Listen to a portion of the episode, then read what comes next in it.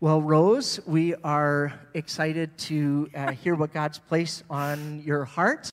Uh, we are excited, uh, again, just to experience the way in which um, your study of Scripture is going to be a blessing uh, to the rest of us as a community. And so I'm going to step here, and just whenever you need me to read the Scripture text, which is early in, uh, then I will be ready and available to do that. Uh, but let's pray for you as you uh, share with us. God, I thank you for Rose. I thank you for the gifts that you have given to her. I thank you for the gift that she is to us here at Jericho, uh, to those in her complex where she lives, and those who engage with her in any way. We thank you, Father, that uh, you have taught her much in her own personal journey.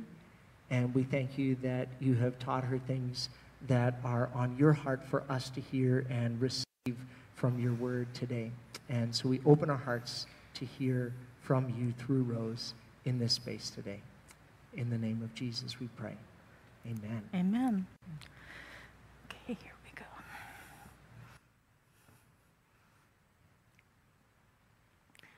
So I'm going to apologize right off the bat. I'm going to follow this transcript pretty closely. Um, but uh, this is what the Lord has given me, and uh, I hope that it's a blessing. I want to welcome you to Jericho Ridge Community Church for the fifth installment on our series of Ezra Nehemiah. My name is Rose Hominick, and I'm excited to join the preaching team as we look at these ancient books written centuries before the birth of Jesus to discover what they can say to us who are God's people today. Now, the main portion of scripture I'll be dealing with this morning is found in Ezra chapter 7. And I'll be talking about an amazing leader in the history of the Jewish nation. His name was Ezra. Uh, I'd like for Brad to read uh, my portion of scripture from Ezra 7 1 to 10, and then we'll get going. I think you gave this to me because it has all the hard names in it, which I will successfully butcher. So, uh, Ezra chapter 7, verse 1 begins in this way in the New Living Translation. Many years later, during the reign of King Artaxerxes of Persia, there was a man named Ezra. He was the son of Seraiah, son of Azariah, son of Hilkiah son of Shallum, son of Zadok, son of Ahutub, son of Amariah, son of Azariah, son of Meraioth, son of Zerariah, son of Uzzi, son of Bukai, son of Abushah, son of Phinehas, son of Eleazar, son of Aaron the high priest. Uh, this Ezra was a scribe. He was well versed in the law of Moses which the Lord, the God of Israel, had given to the people of Israel. He came up from Jerusalem to Jerusalem from Babylon, and the king gave him everything he asked for because the gracious hand of the Lord, his God, was on him. Some of the people of Israel, as well as some of the priests, Levites, singers, gatekeepers, and temple servants, traveled up to Jerusalem with him in the seventh year of King Artaxerxes' reign. Ezra arrived in Jerusalem in August of that year. He'd arranged to leave Babylon on April the 8th, the first day of the new year, and he arrived at Jerusalem on August the 4th, for the gracious hand of his God was on him. And this was because Ezra had determined to study and obey the law of the Lord and to teach those decrees and regulations to the people of Israel. This is the word of the Lord to us. Amen. Now, for those of us who've been following along with the series, we know that in 538 BC, Cyrus the Great allowed the exiled Jews to return to Jerusalem to rebuild the temple. Now, a great number of people went. In fact, close to 50,000 people returned to Israel with Sheshbazzar, Zerubbabel, and Jeshua. And among that number were a large population of priests and people who would work in the temple. But not every Jewish exile returned at that time, and maybe many of them didn't return at all. Some people chose to stay in Babylon, and I'm sure that each person and each family that decided to stay put had any number of reasons for doing so. Sometimes, you know, it's helpful and even a bit of fun to use our imagination and put ourselves in their position. Now, it's a four month 2,700 kilometer journey from Babylon to Israel. Needless to say, there were no planes, trains, or automobiles. There were, however, plenty of animals along for the journey, but the fact is that even with 8,000 rideable animals, many of which were probably loaded down with treasure and supplies, that would leave tens of thousands of people to possibly make the trek on foot. Now, the first thing that comes to my mind at this point is that ancient Babylon didn't have any natural balance athletic shoe stores. One of my troubling challenges makes it necessary for me to wear these, uh, put the UGG in ugly black walking shoes. And without them, I'm incapable of walking anywhere. So I absolutely would have been among the people who would have stayed right where I was. Perhaps some who stayed had bought into the Babylonian culture and were happy to bloom there. Um, or maybe some had businesses or large families and they decided it would just be too difficult to transplant back to the promised land. But among the people who stayed was an exclusive group of priests and scribes who had a very good reason to linger in Babylon. They were part of an important plan God was working out. They chose to stay because they were laser focused on a divine commission, and traveling with the exiles was not what God had called them to do. These were peoples who, whose entire lives and the lives of their children were committed to painstakingly preserving, copying, and studying the Hebrew scriptures called the Torah or the Pentateuch or the first five books of the Bible written by Moses Genesis, Exodus, Leviticus, Numbers, and Deuteronomy. This morning, when our worship team were singing about dry bones, to me, this is the dry bones. These first five books are so far away from our reality. They're so difficult and they're so dry. But these scribes were very busy making sure that this word of the Lord would always be available to the people of God. They were also well versed in the prophetic writings like Isaiah, Jeremiah, Haggai, and Zechariah. And they understood the important role that a scrupulously guarded, diligently copied, thoroughly studied and passionately explained Hebrew scripture would play in the life of the people of God. And they were responsible, they were responsible to guard it and to copy it and to study it. The people of Israel had survived slavery in Egypt, 40 years in the wilderness, war and famine and drought. They had survived the division of their country from within and foreign invasion and the desecration and finally the destruction of their temple and exile to Babylon. But one constant thing held them together. Whether in Babylon or in Jerusalem, the scribes protected the word of God. The word of God, according to the Hebrew scriptures, would, did, and still does outlast everything. So while the 50,000 were off on their extremely important adventure in Jerusalem, the collection of scholars who stayed behind were at work busy to keep the word of the Lord available to the people and safe from being assimilated into the pagan culture. They would see that Cyrus's edict was a direct fulfillment of the prophecies which foretold that after 70 years in exile, the Jewish nation would return to Jerusalem. They would rebuild the temple, reinstitute the worship of Yahweh, or let's just put it the other way around. They would reinstitute the worship of Yahweh, then they would build the temple. Okay, along and so and they would reinstitute this sacrificial system. Hopefully, hopefully, they would model a lifestyle to the world that reflected a special relationship to God.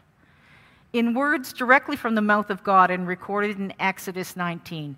Now, if you will obey me and keep my covenant, you will be my own special treasure among all the nations of the earth. For all the earth belongs to me, and you will be my kingdom of priests, my holy nation. So, given the law handed down to Moses and supposedly understanding its requirements, the people of God said, Yep, we're picking up what you're putting down, God. We know exactly what you want, and we're going to be committed to living your way. What an incredible future they had to look forward to. However, it was predicated on one small, but nonetheless unavoidable, elephant in the middle of the room kind of word. And that word was if.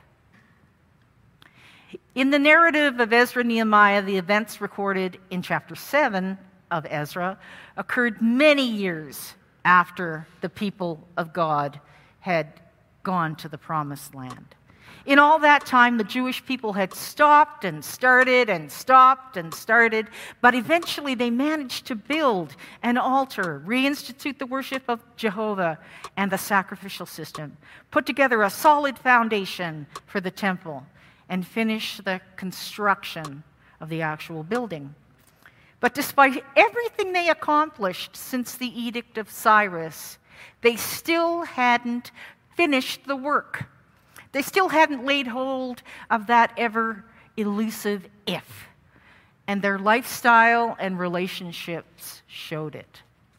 You know, it's interesting that regardless of which Old Testament book you read, whether it was written before or after the Exodus and the exile, they portrayed a people who got themselves into the same kind of trouble over and over again. They didn't obey the laws of Moses, they broke their promise, they broke the covenant they had with God.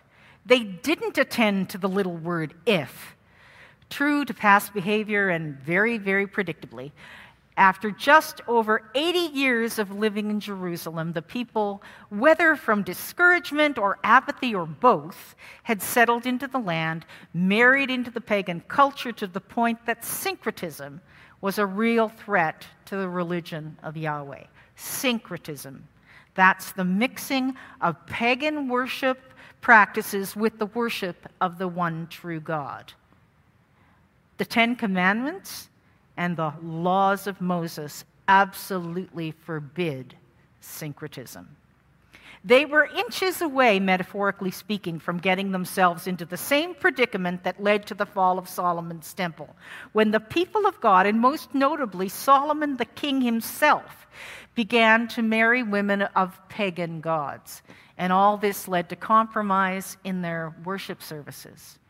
I think it was Dean Ulrich who said that long ago, long before foreign boots had trampled Solomon's temple, Jewish mixed marriages had so watered down and defiled the religion of Yahweh that the physical destruction paled in comparison. And here they were again, back in Jerusalem, getting embroiled in the same mess. And even the priests and the Levites were involved in it up to their armpits. And all this happened while the walls of Jerusalem, an integral part of the temple complex, had not been completed. And the work they'd been sent back to do was not yet entirely accomplished. But that, my friends, is a sermon for another time and another person. So, even though Jews in Jerusalem and those who stayed in Babylon were separated by 2,700 kilometers, news traveled back and forth between the two centers. No doubt the scholars who lived in Babylon uh, during the time of Ezra also had contacts in Jerusalem. Perhaps they heard, or at least they were concerned about how things were in Israel and what was happening in the civic and religious life of the people. So in 458 BC, Ezra, the priest of the God of Israel, a defeated land with a scattered population under the control of Persia, Ezra, skilled teacher of the books of Moses. Excellent reading if you were Jewish, but probably not on Babylon's bestseller list. That Ezra got it into his head to check things out in Israel. So he made an appointment with Artaxerxes I, who was the supreme ruler of the great Persian Empire. Now, Artaxerxes was known to be a bit moody, and he certainly was in a position to kill you if he wasn't impressed with you or your unreasonable requests. Ezra presented that king with an ambitious wish list to facilitate his journey to Jerusalem. And oh, by the way, he was going to need some extended time off from his job as the king's commissioner of Jewish religious affairs. Surprisingly, Artaxerxes gave Ezra everything he asked for, including the leave of absence. So, how did Ezra manage to score all this incredible favor? Well, if you asked Ezra, he'd tell you that he didn't. And he would be the first to admit that it was all God. In fact, repeatedly, Ezra attributes his unusual influence and favor to God. Repeatedly, we're told that Ezra was a man who didn't have to take no for an answer because the gracious hand of the Lord his God was with him. And why was God's gracious hand so solidly upon Ezra? The answer comes in verses 9 and 10 of Ezra 7, which says God gave Ezra favor because Ezra had determined to study and obey the laws of the Lord and to teach those decrees and regulations to the people of Israel. In short, Ezra was skilled in the if that God had talked about in Exodus chapter 19. Ezra had grasped the if, and he knew how to communicate it. As God's good leader, Ezra studied the law, obeyed the law, and taught the law to others. Ezra determined to study the law of Moses. Ezra had a passion for the Word of God that made him determined to study it and study it and study it. As I said earlier, the Word of God for Ezra meant the first five books of the Bible, known as the books of the laws of Moses, and the prophets, whose message reinforced the laws of Moses. He was thoroughly skilled in interpreting them. I don't believe he saw what many teachers saw when they studied the book of law. I can tell you that he really saw something that until recently I don't think I saw. He poured over those scriptures and he looked at them from every angle, and he wasn't just casually familiar with them. He was intimately connected to their every pen stroke, their every space, their every comma, their every period.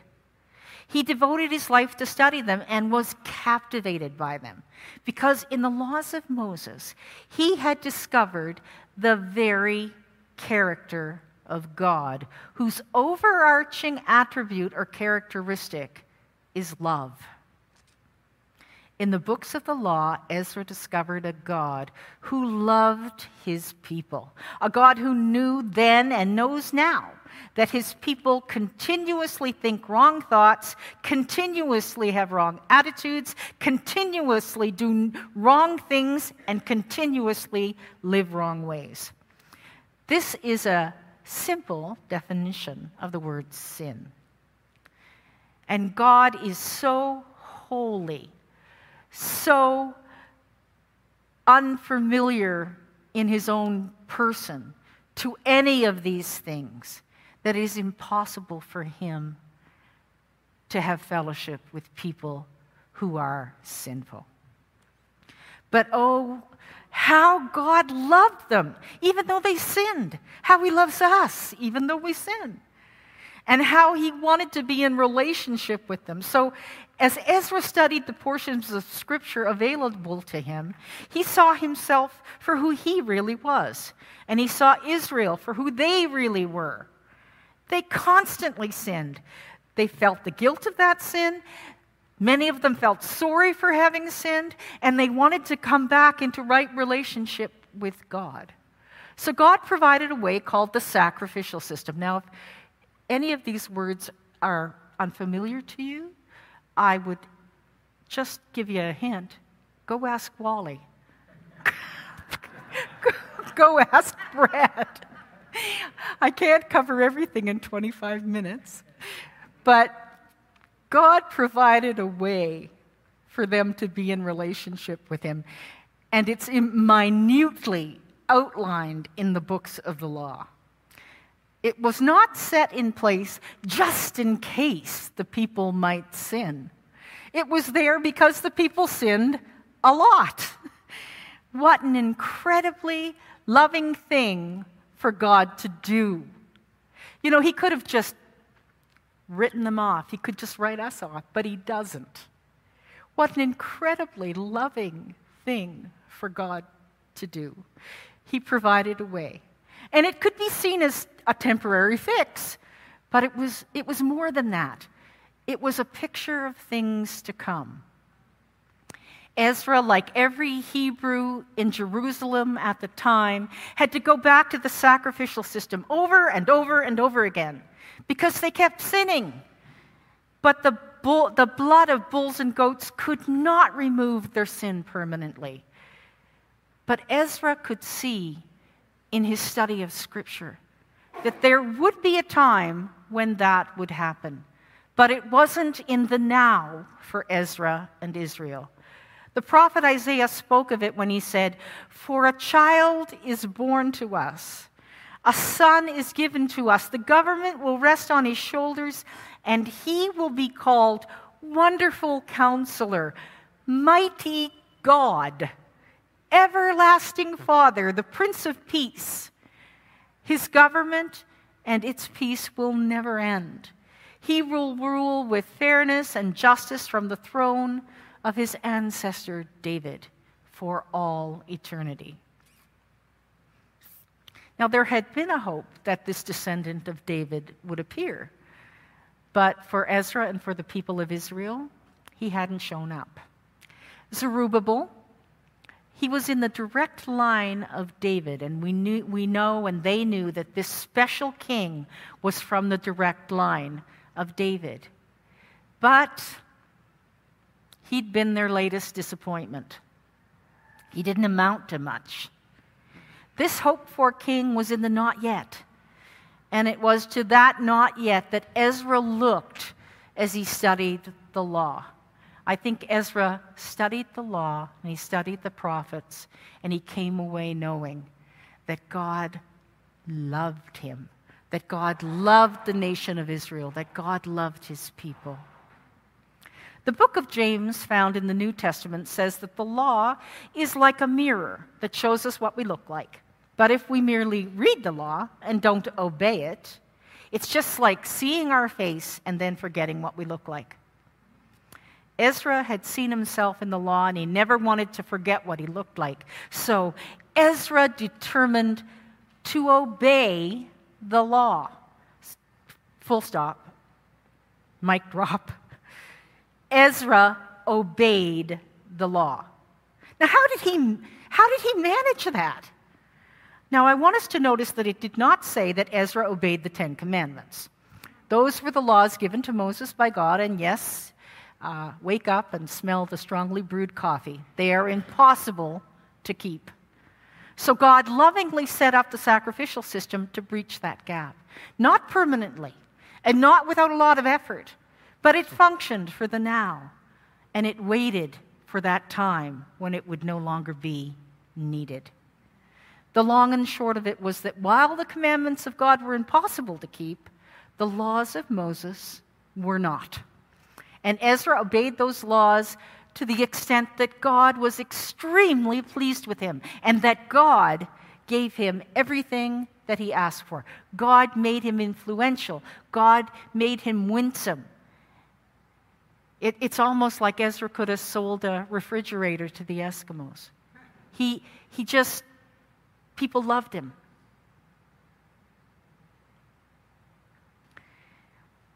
So, going back to what Ezra discovered when he studied the law, he saw a God who loved his people so much that he provided a way for them to be in relationship with him for the now. And in the prophet Isaiah, the, Ezra discovered that at some point in the future, a provision would be made to keep the people of God in right relationship with God for all times, for eternity.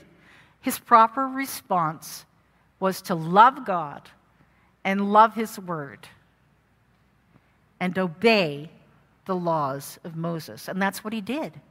Ezra grasped that all important if. If you will obey me and keep my covenant, you will be my own special treasure from among the nations of the earth.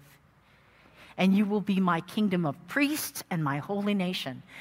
Now, all Ezra had to do was communicate that awesome truth to the people in Jerusalem. Ezra determined to teach the law to others. Ezra had that privilege and he was an extremely popular teacher, even before he left Jerusalem. And in all likelihood, he worked as a liaison between the people of God and the palace. And if there, were any, if there was any confusion about the Mosaic law, he was the person sought out to explain it. He lived the law of Moses. One um, person I read said that when Ezra walked in, in Babylon and in Jerusalem, it was like God was walking in Babylon and Jerusalem. He was like God with skin on. And why is that? Because through his study and his obeying of the Word of God, he had grasped how much God loved them, how much God loved everyone. And that made him just an incredible person to encounter. Wow, I wonder what that would be like. I wonder if after I took my friends from the complex out for coffee or invited them home, they would say, Oh, yeah, we, we were with someone who was like God with skin on. I can guarantee you that's not what they'd say. But boy, what a, what a, what a privilege.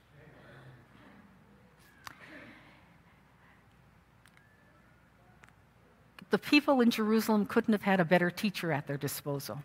The prophetic book of Amos talks about a time when God would send a famine on the land of Israel. Not a famine for bread or for a thirst for, or for thirst for water, but rather for hearing the words of the Lord. But with Ezra teaching from the temple, there was no such famine. He offered nothing short of a banquet. His unique insights into the books of the law would have made him a riveting teacher. When he spoke, his interpretation of law would have been full of truth and grace and love and hope for the future.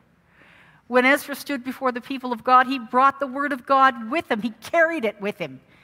And from it, he spoke to the sin that was the result of their discouragement and hopelessness. And he brought this teaching to the whole people of God, not just the priests, not just the people who worked in the temple. Ezra's teaching embraced every member of God's people, every man, woman, and child, along with those who worked in the temple as priests and teachers, because God knows they needed it. Ezra called the whole community to be part of God's kingdom of priests and his holy nation. As Christians, we're called to be part of that heritage. We see a partial fulfillment of Isaiah's prophecy in the life, the ministry, and the death and resurrection of Jesus, who, by the way, was in the direct line, is in the direct line of, of David. And like Ezra, we are looking, we are solidly in the now, but we are looking for the not yet.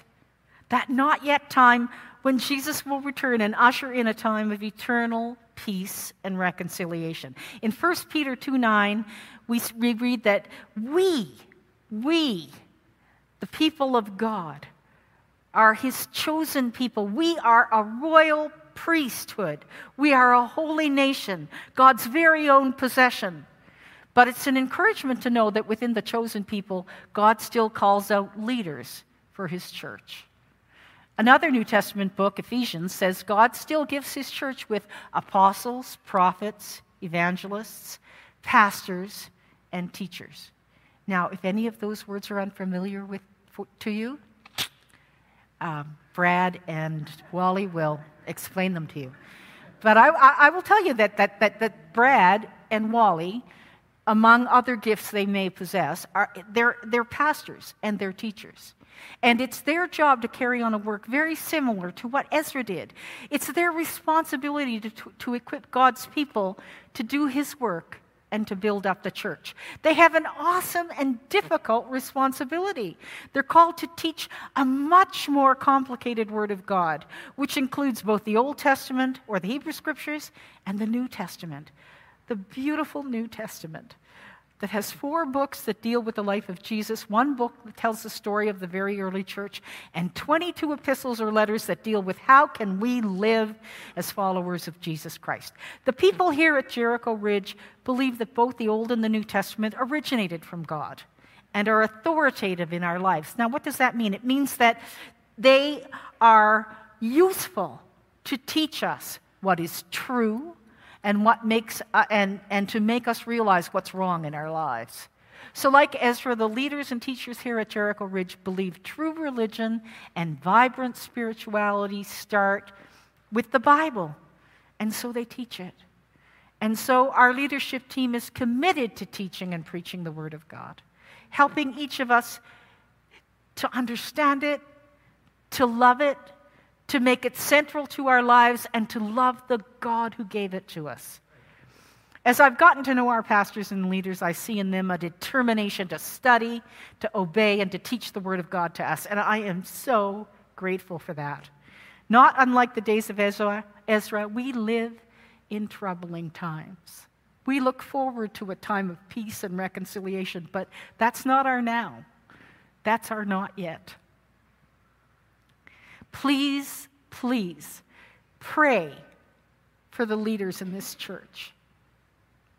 Support them as they take stands in the coming months and years that are faithful to what the Word of God teaches, but which are completely counter to the culture in which we live. Brad and Wally do not have a letter from a man of the stature of Artaxerxes making it really, really difficult to not follow the word of the Lord. they don't have that. That's not our culture. So they are, they are facing difficult times. So I'd like to give a word of a benediction over our pastors and leaders here at Jericho. So if you're part of the teaching and leadership team, please stand up to receive it. Do I see some people standing? Great.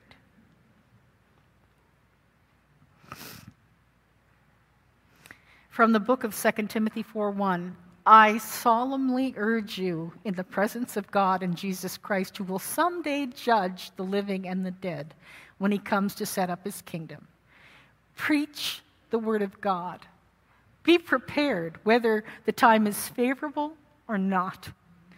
Patiently correct, rebuke, and encourage your people with good teaching. For a time is coming when people will no longer listen to the sound of wholesome teaching. They will follow their own desires and will look to teachers who will tell them whatever they want to hear, whatever their itching ears want to hear. They will reject the truth and chase after myths. But you, keep a clear mind in every situation. Don't be afraid of suffering for the Lord. Work at telling the good news of a God that loves his people and fully carry out the ministry God has given to you. And all the people of the Lord said, Amen. Praise God.